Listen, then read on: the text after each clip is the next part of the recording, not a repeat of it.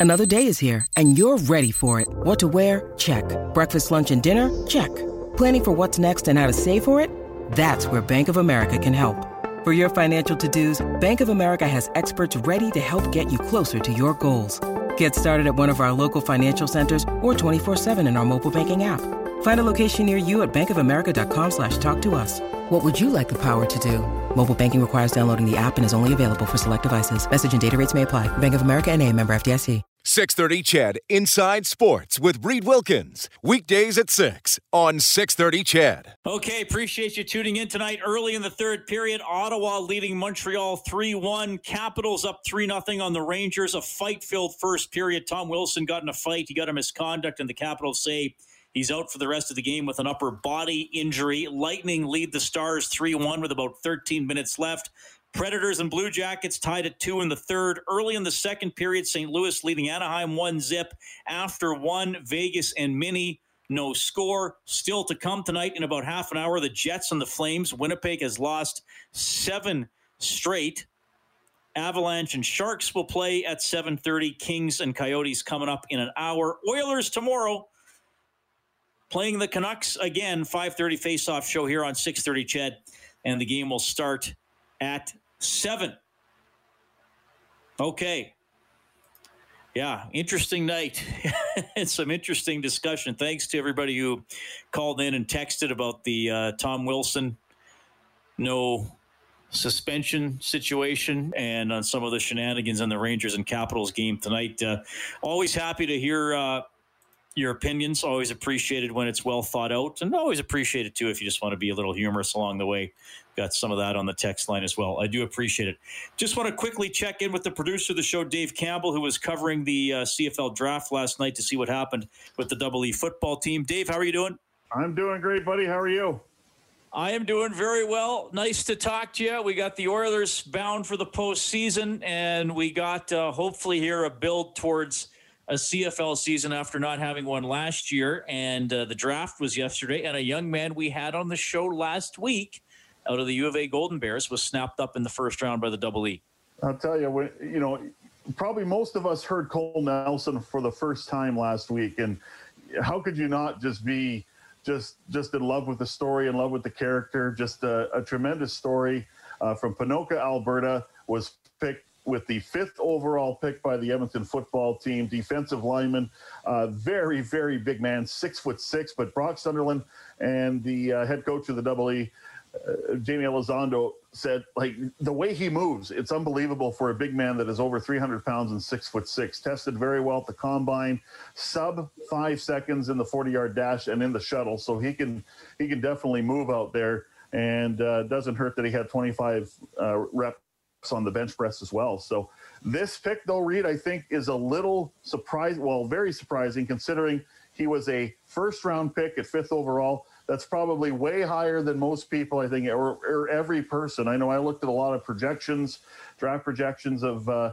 of a lot of prospects. Cole Nelson was somewhere in, uh, in a late second round to fifth round hole. So it was a little surprising that he went this high but it's a local pick, and I think it's someone that Brock Sunderland looks at and says, "I can bring, I can bring him in, in into camp right away." And I think that was a real priority for for Brock Sunderland uh, as far as this draft goes, as, as far as his philosophy is concerned. Yeah, well, a weird year because some players had seasons, some players didn't. Some players who did have seasons didn't have full seasons, so a little harder to scout guys. Well, what about the uh, what about the rest of the Double E draft here? Well, I think the theme was uh, was size, and you know, Brock Sunderland said last night this is a big man's game, and and you look at Grant McDonald, who was a tremendous pick, I think, from the University of Calgary with the second round pick, 6'3", uh, 200 and about 30 pounds. Actually went to Maine and played tight end, then was converted to linebacker at the University of Calgary. He can hit, and he when he hits, you you know he's there and someone that I think can uh, definitely help in special teams, and they uh, helps the depth with the team's linebacking core, which was a little thin. Uh, Dominic Johnson out of the University of Buffalo, a quarterback turn, uh, turned a receiver, was drafted in the fourth round. Uh, not a lot of receiver stats, but uh, athletic freak, walk a walk on for the basketball program at the University of Buffalo, and he actually played in Division One. Peter Cordis, offensive lineman, St. Mary's University. Uh, he is a 6'5 O lineman and someone that is uh, considered a, a pretty decent prospect and someone that really uh, impressed a lot of people at St. Mary's and throughout U Sports. Keenan Clark, Cornell University, defensive back in the sixth round, uh, 5'11 a defensive back who uh, will probably help on special teams. I think the sleeper pick could be Deontay Glover from Shepherd University, running back, uh, 5'11 over 200 pounds, uh, went to West Virginia. He was a late uh, addition to the draft class. He ha- he qualifies as a as a Canadian because his mother has Canadian uh, citizenship, and Glover spent five years living in Canada.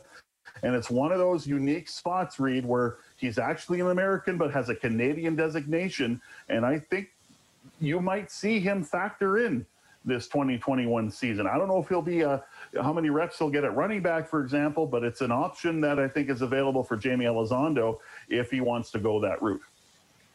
Dave Sherwood Park's Chuba Hubbard was taken by Carolina in the NFL draft, but that didn't stop him being picked yesterday. Yeah, he was picked uh, in the fifth round by the Calgary Stampede. So John Hufnagel uh, snaps up uh, the Sherwood Park kid uh, who had a very nice tweet saying, uh, you know, always wanted to play in the CFL, but I think I'll be a little busy uh, being in blue for the next uh, few years. And he was drafted, of course, by the Carolina Panthers in the fourth round of the NFL draft. Uh, you know, Brock Sunderland said if he maybe fell to the sixth round, might have picked him. But I never got the sense at all, Reid, that Brock Sunderland was interested in a futures pick because I think he wants as many bodies in camp as he's allowed. And uh, you can double cohort, uh, the 2020 and the 2021 draft class. Now, some teams might not want to do that because of their salary situation. And of course, we know that every team is uh, cutting salary and, and going towards the cap floor uh, instead of the cap ceiling. But Brock Sunderland wants to bring in as many of the class from the last two years as he can. So I don't think a futures pick was something that was interested. Uh, he was interested in. There's no question that if you draft drafted Chuba Hubbard, it's it's it's a cool story. It's uh, gives you some hype, but I don't think long term it does much for you if he possibly doesn't play here. He could be downing the NFL for, you know, maybe three, four years, maybe longer. Maybe he's there for a ten year career. Who knows? So I think it's just representative of the philosophy of Brock Sunderland that he just didn't want to pick a player that he he thought that he would wouldn't see for a long, long time or ever. All right. Well, we appreciate the update, Dave. Uh, you know, hopefully we keep getting more news with the schedule, and uh, you know, our team still needs a new name and all that fun stuff. But appreciate the update on the draft, buddy. You betcha. Anytime, Reid. All right, that's Dave Campbell checking in on what the Double E football team did. And yes, Sherwood Park's Chuba Hubbard did get picked by the Stamps, but obviously he has a great shot here to play in the National Football League. Ottawa just scored again, five minutes now into the third. Senators leading the Canadiens 4 one as uh, Montreal. Well, worst case scenario, they'll be. No, worst case scenario, the Jets would move ahead of them. Worst case scenario for the Jets, even if they lose again, they would stay tied for third as uh, they have a game coming up against the Calgary Flames. Winnipeg trying to snap a seven game losing streak. All right, we got an incredible story and an incredible storyteller coming up. His name is Sean Peet. He's currently the pit crew coach for Chip Ganassi Racing in NASCAR. He was born in Edmonton. He played junior hockey. He played minor pro, and that took him into NASCAR. He's got the full story. It is a good one coming up.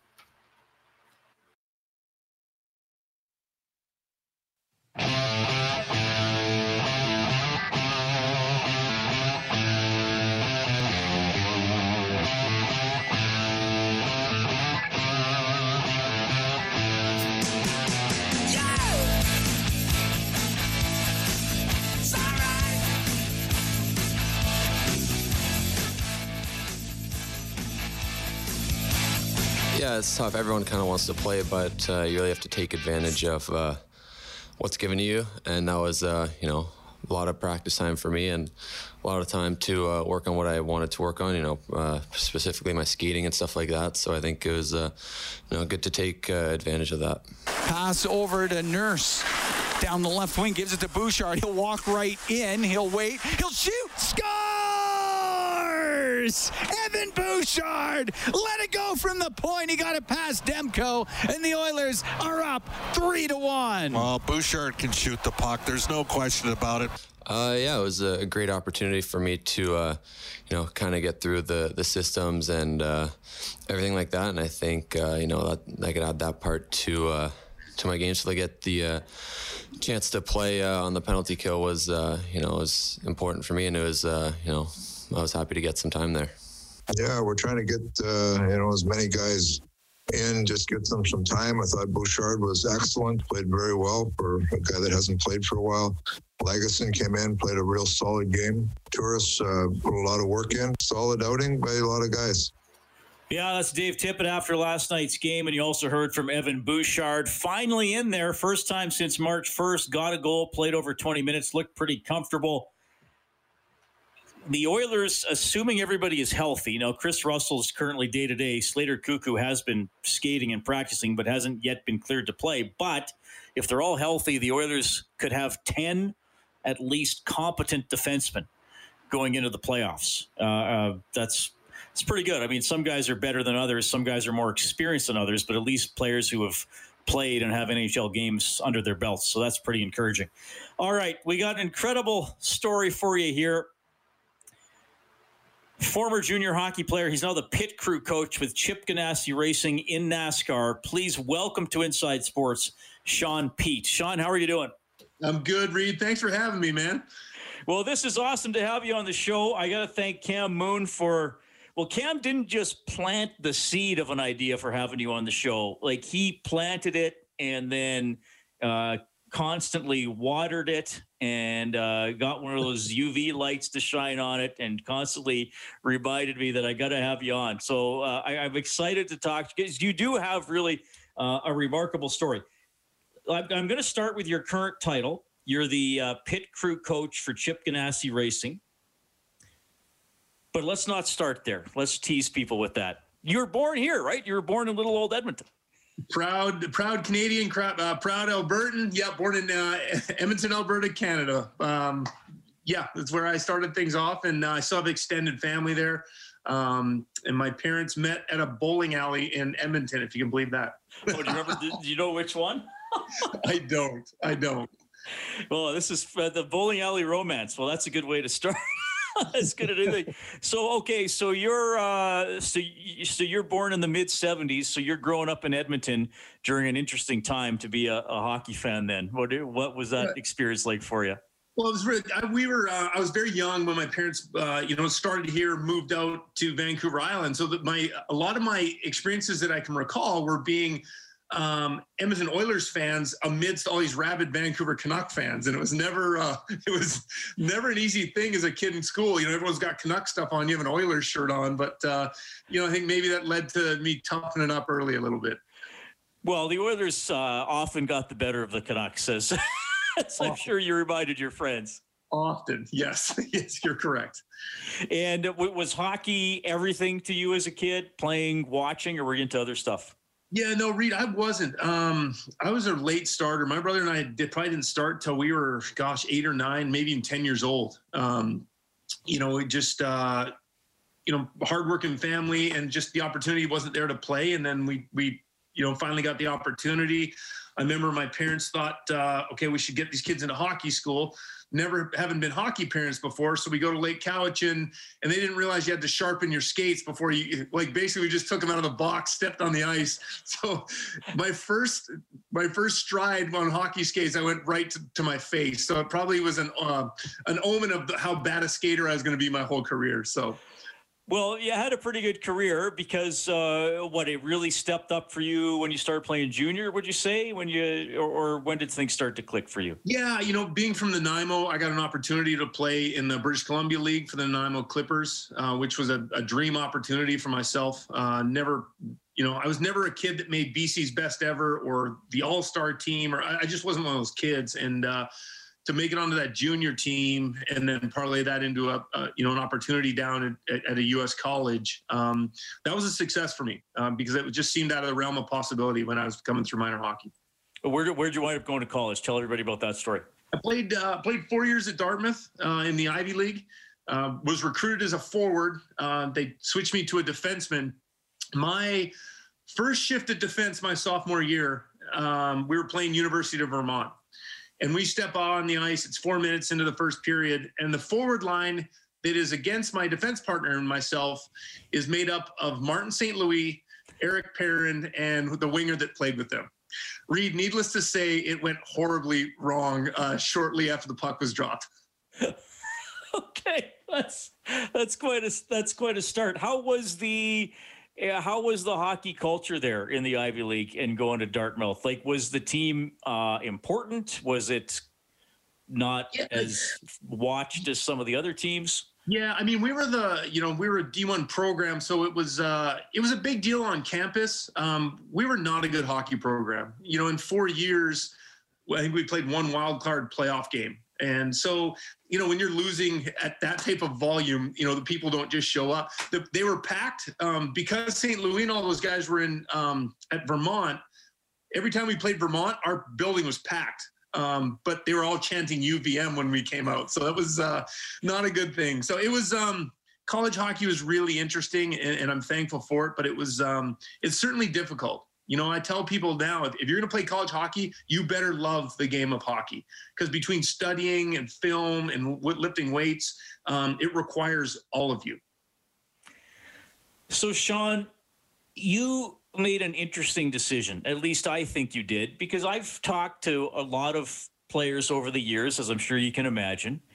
And sometimes when they reach the end of that NCAA or U Sports career, I mean, there's there's the fork in the road, and and you know maybe you're not going to make the NHL, or it might be a real long shot, and you you've got a degree or might be close to getting one. So what do you do? and and you made the decision to keep to to play pro hockey, and it took you a few different places. It, so, what led you to stick with hockey when you were done with Dartmouth? You know, you know, one of the interesting things I found down there, Reid, is is Dartmouth is I think was the sixth best school in the country, uh, and a very expensive place to go to school. And when I arrived there, there was a level of affluence that I've never seen before. Um, I have really great parents, um, but we grew up, you know, west coast of Vancouver Island, middle, lower socioeconomic class, but we had a richness of life. And when I went to Dartmouth, you know, there were kids there that had all these things that we are told that we're supposed to want in life Land Rovers, fancy clothes, you know, expensive shoes. But a lot of them were inherently miserable or had awful relationships with their parents. And what that did is it allowed me to kind of look behind the curtain and the myth that, that, that we hold money in such high esteem. And when I saw that, I was I made up my mind. I was like, I'm going to chase joy. When you need mealtime inspiration, it's worth shopping Kroger, where you'll find over 30,000 mouthwatering choices that excite your inner foodie. And no matter what tasty choice you make, you'll enjoy our everyday low prices, plus extra ways to save, like digital coupons worth over $600 each week. You can also save up to $1 off per gallon at the pump with fuel points. More savings and more inspiring flavors make shopping Kroger worth it every time. Kroger, fresh for everyone. Fuel restrictions apply. And you know, Dartmouth's a big corporate banking school, so I could have gone to Wall Street. Instead, I was like, you know what? I'm going to go play in the Texas League for 300 bucks a week. That's awesome. Well, and that's quite a mature realization for you to have in your early 20s. Not a lot, a lot, a lot of people would would realize that and then commit to it. Yeah, I just think it was so in your face, and I just I remember being so struck by it. Like it, it on to honestly, my senior year, it wasn't even a decision. The only thing I was worried about was I like I didn't even know if I'd be able to make a pro team was the thing. So if, if I didn't, I was going to go back to Nanaimo, figure it out. But uh, I knew what I wasn't going to do, and that was spend 80 hours at a job that I hate. Well, that's a good way to put it, Sean. Sean Peet joining us on Inside Sports. More with him. He's uh, telling you about his journey from Edmonton through junior hockey to minor pro. He's got some awesome stories about playing minor pro hockey. And then how do you go from a hockey career to working in a NASCAR pit crew? That's what happened to Sean. He's coming at you with some more after the 7:30 news and weather. Inside Sports on CHED.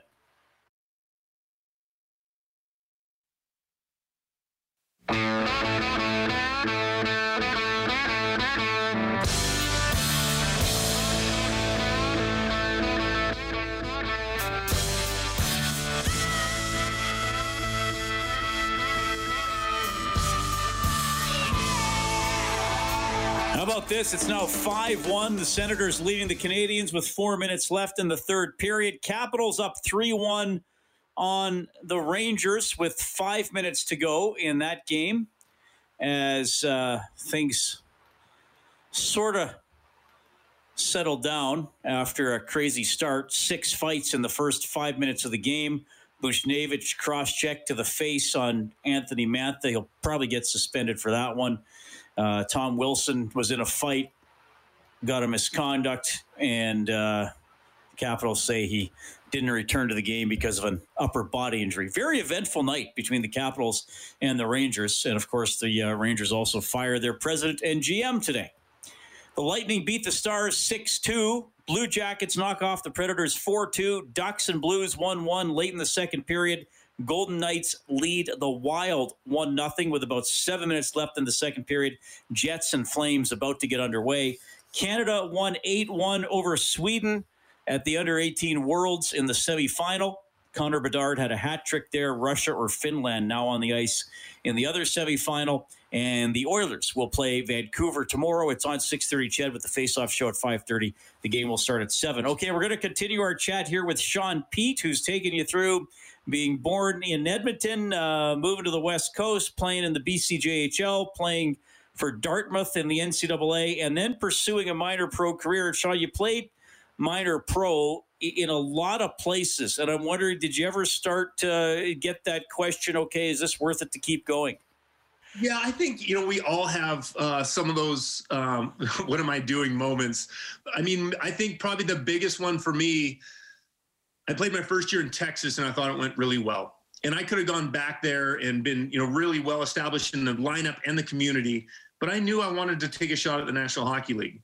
So I went out and I searched for the toughest coach to play for in the country at that time. And at that time, that person was John Brophy, and he was the coach in Hampton Roads, right? You know, everyone knows John Brophy, correct? Yeah. So I call, uh, I call up the GM out there, and you know, I said, "Hey, I played in Texas. I'd like to try out." And they they thought so little of me. They're like, sure, if you can get here, you can try out. So I paid paid my own plane ticket, and I go to what was undeniably the most difficult training camp I've ever been through. Reid, it was three a days. Like it was insane. And and what was interesting is they only needed six six guys. Right? They had 14 returning players. Uh, they were affiliated with the Blackhawks.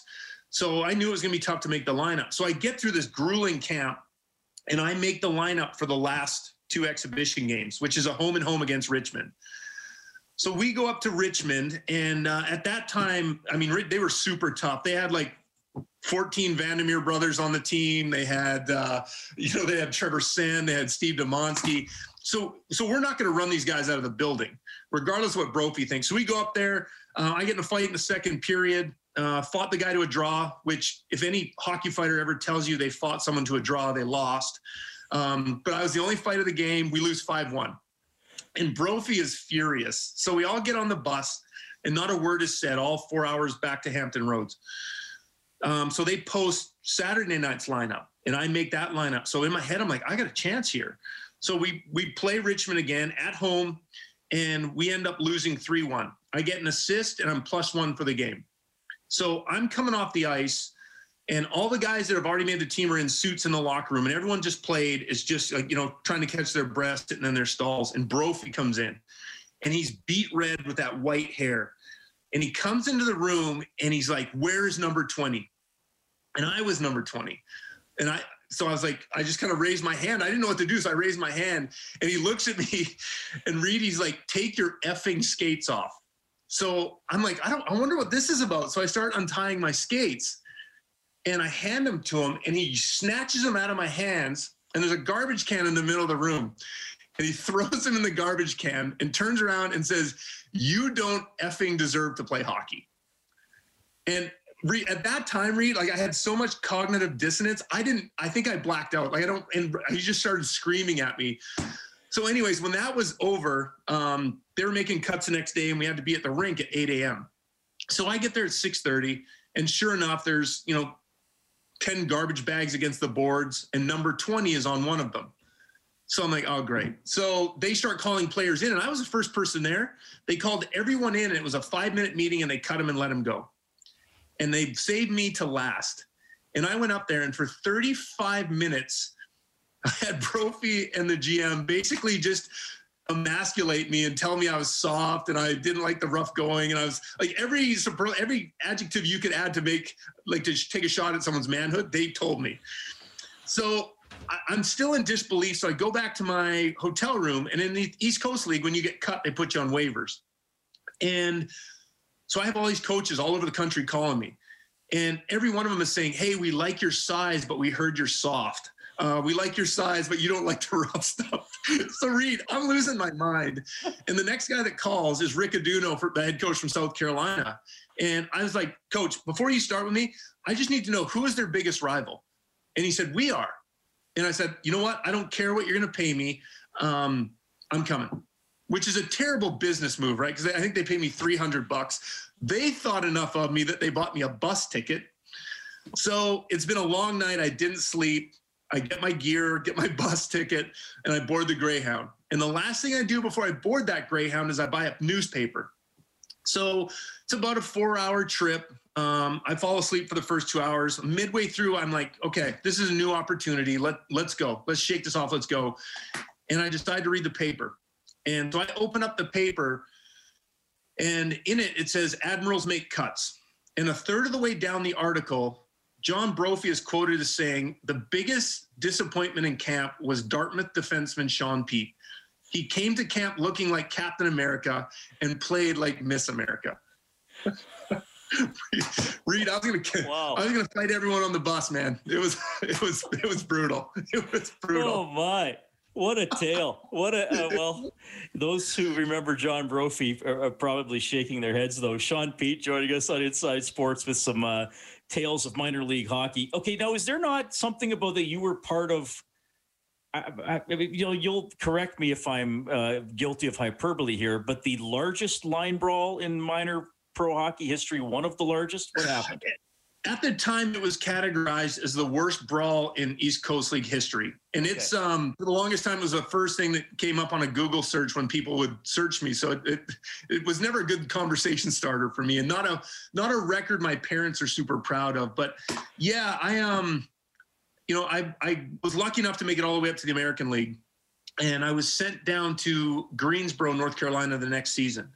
Um, and it was opening night and it was kind of a perfect storm because you know i'd played against this guy in college hockey and in college hockey you're all wearing full cages. So you can spear guys and be dirty and run your mouth and yet be held to no account. So there's one of those guys playing on that team. I've been demoted and this guy cross-checks a, a guy on our team right before the second period. And our coach is losing his mind. And he's like is someone going to do something? So i was like yep i'll solve it. And i jumped over the boards and i lined up with this guy I said, hey, you know, when the puck drops, we're going to go. So the puck drops. I grab him, start hitting him, and a five on five brawl breaks out.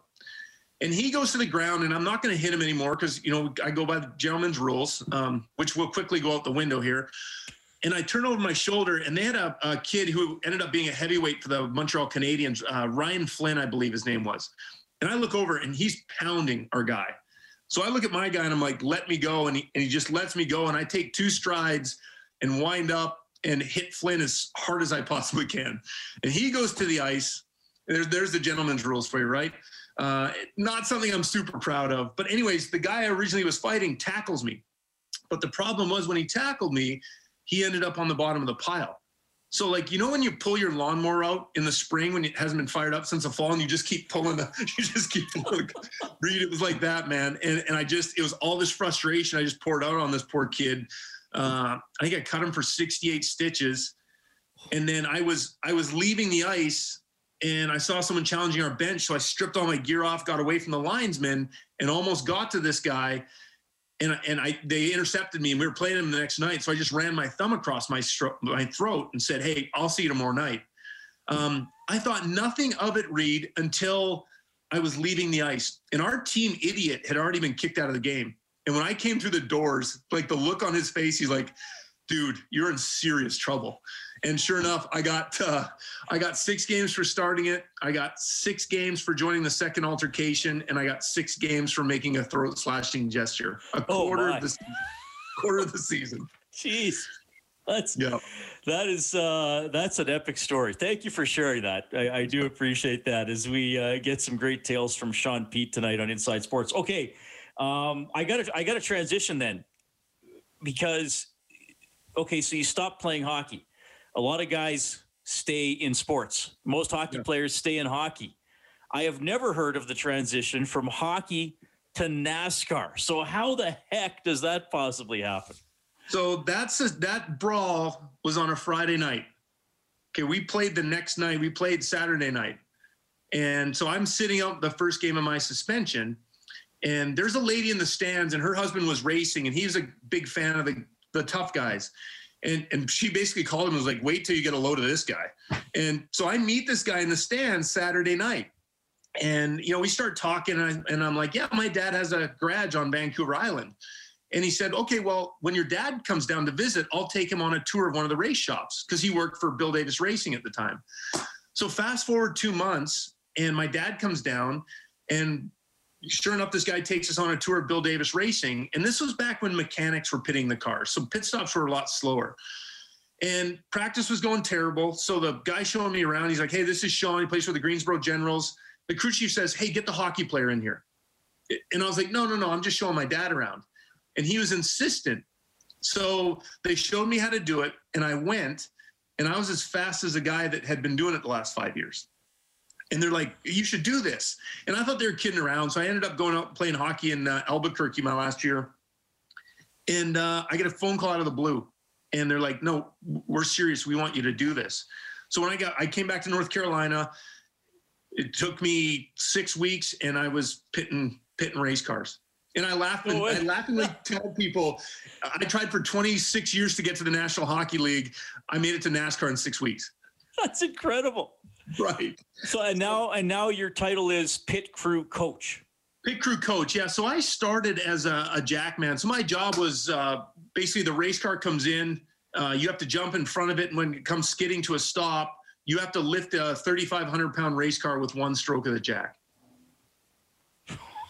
Yeah, and it's it's what's so interesting is I had no idea what NASCAR was. I, right. You know, it's not something that was even on my radar. Um, but it still allowed me to be part of a team. It still allowed me this adrenaline rush. Like you go over the wall, you know, people ask all the time, what's it like to be a pit crew member? Um, pit road speed limit is 55 miles an hour. And these cars are inches off your heels. If you want to know what it's like, go out to the to the Trans Canada Highway, put your heels on the white line and let traffic blow by you behind you. And if that doesn't unnerve you, you have what it takes to be a pit crew person. That's amazing. Okay, so uh, were you you were in Talladega Nights? Mooter said. I was in Talladega Nights. Uh, that is true. And so, what did you do? And who did you uh, meet? so I was part of uh, Will Ferrell's pit crew, and, and, what happened was we were out at pit practice one day, and they asked us all to come in there. And sure enough, this big congregation of people comes out of the building and with cameras and all sorts of stuff, and they want headshots from all of us. And they're going to choose, they're going to select five people for this movie. Well, they get headshots. Now imagine this. I just came off a minor league career, eight year minor league career where I had what, eight goals in a thousand minutes. I have like four teeth in my mouth. And I have all these Hollywood people looking for NASCAR people. Who do you think's going to get picked? So I got picked because I looked like a like a caveman. Uh, did, now, was there? I mean, did you get to talk to any of the stars, or was oh, it just like stay we, away from them? Or no, no, it was great. We um, they shot a lot of that at Chip Ganassi Racing, and we we embedded with them for about a month and a half. So we were uh, we were with Will Ferrell and all those guys. Uh, Will Ferrell, it, you know, I told Mooner is just is one of the best people I've ever met. Like so, you know, so humble and like you know, would eat lunch with us and talk to us and ask us about racing and just a just a cool guy, just a really cool guy, and just it was interesting. You know, we would get the, to the set at 6 a.m. They would rush us into our fire suits, and by nine at night, they'd be like, "Oh shoot, we didn't need you guys. You can go home." so like a month and a half of that was, uh, well, you know, we learned how to square dance with Will Ferrell, and you know, we were in Talladega shooting scenes down there, and uh, um, yeah, it's funny because it's not something I bring up very often. I I never bring it up. So, uh, but it was a, it was a cool experience. Well, this has been a cool experience talking to you. Uh, you've been incredibly generous with your time. Yet I feel like uh, I, I, would like more. Uh, but I'm gonna I'm gonna throw one more at you because you are in the world of NASCAR. Sure. And it's not something that I, I talk about well practically uh, ever on this show. Um, so, what's the biggest misconception that people have about NASCAR, or the thing that you hear the most of, and you're like, "Quit saying that." Well, I, I think there's still a misconception that you know all the guys pitting the race cars um, are, are the guys that took shop class in high school. And, and nothing could be further from the truth, right? If you look at my roster, you know, as we built Chip Ganassi Racing, I have a linebacker from the Pittsburgh Steelers, I have a linebacker from the Redskins, I have a linebacker from uh, that led Clemson in tackles two years in a row and was the kid that Dabo Swinney built the Clemson college football program around. I'm an Olympic swimmer. I'm an All American baseball player. So the, I've had two United States Navy SEALs. So the the athletic acumen of these guys continues to ratchet up. Um, and you know, when I got in, a fast pit stop was 16.5. Right? We can change four tires and put 18 gallons of fuel in a race car now in 10 seconds. Right? We laughingly refer to ourselves as the Department of Unrealistic Expectations because we're expected to do that every single time. And you got a book out too, right? Yeah, we um, we uh, had an opportunity to speak at the NFL Combine a couple years ago, and uh, I think anytime you do anything in life, uh, it's just your work. And so we go up there and present, and uh, we thought it went terrible, but a bunch of people stuck around and asked us questions. And we're leaving the conference hall, and this guy tracks us down. It's like, fellas, I took more notes in your 30 minutes than I have the first two days of this conference. And we get into this great talk, and I'm like, hey, man, who are you with? He said, I'm with the New England Patriots. And right then we were like, you know what? We need to put this, we need to put this down. So the book's called 12 Second Culture. It's basically how we went into Chip Ganassi Racing and we took two pit crews that were outside the top 30. And without resources, without facilities, uh, we built them into the first and third best teams in NASCAR. And it was all based on culture and it's all based on caring about people. Sean, this was this was such a pleasure. We're going to have to try to catch up again. Uh, thanks for telling your story, and uh, I, I, know you're an incredibly busy guy, but I will say this: I hope you have time to watch some Oilers playoff games. Okay, can't wait. Hey, I was I was one of the Oilers fans at Game Seven when they uh, played Carolina here, so I was cheering my head off when uh, when that happened. So, um, best of luck to those guys in the playoffs. Right on. That is Sean Peet. My goodness, amazing! What a tale. What a tale! That uh, that had me smiling and laughing numerous times. Uh, I hope you guys enjoyed that as well. So Sean Peet is his name, S H A U N P E E T. If you want to look him up, from uh, junior hockey to minor pro to working in NASCAR, it's Inside Sports on CHED.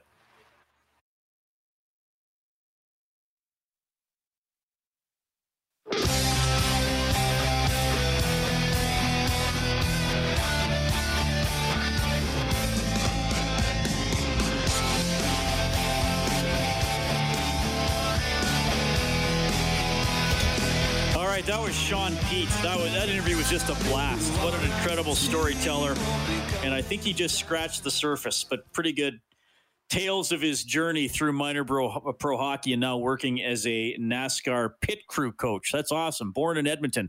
Okay, the Jets have jumped out to a one nothing lead on the Flames. Lowry scored. It's about halfway through the first period now. And the Senators shoot down the Canadiens 5 1. So if the Jets get a point or two tonight, they move back into sole possession of third ahead of the Canadiens. A fight filled game, Capitals and Rangers. The Capitals wound up winning it 4 2. TJ Oshie, whose uh, father recently passed away, had a hat trick. 5.30 face-off show tomorrow. Game at 7. Oilers and Canucks here on 6:30 CHED. Of course, Bob Stauffer will have Oilers now from noon to 2. Thanks to Cam Moon who's going to have the play-by-play tomorrow for connecting me with Sean Peet for that interview. The producer of the show is Dave Campbell, the studio producer this evening, Kellen Kennedy. My name's Reid. Thanks for listening. Have a great night. Six thirty CHED Inside Sports with Reid Wilkins weekdays at six on six thirty CHED.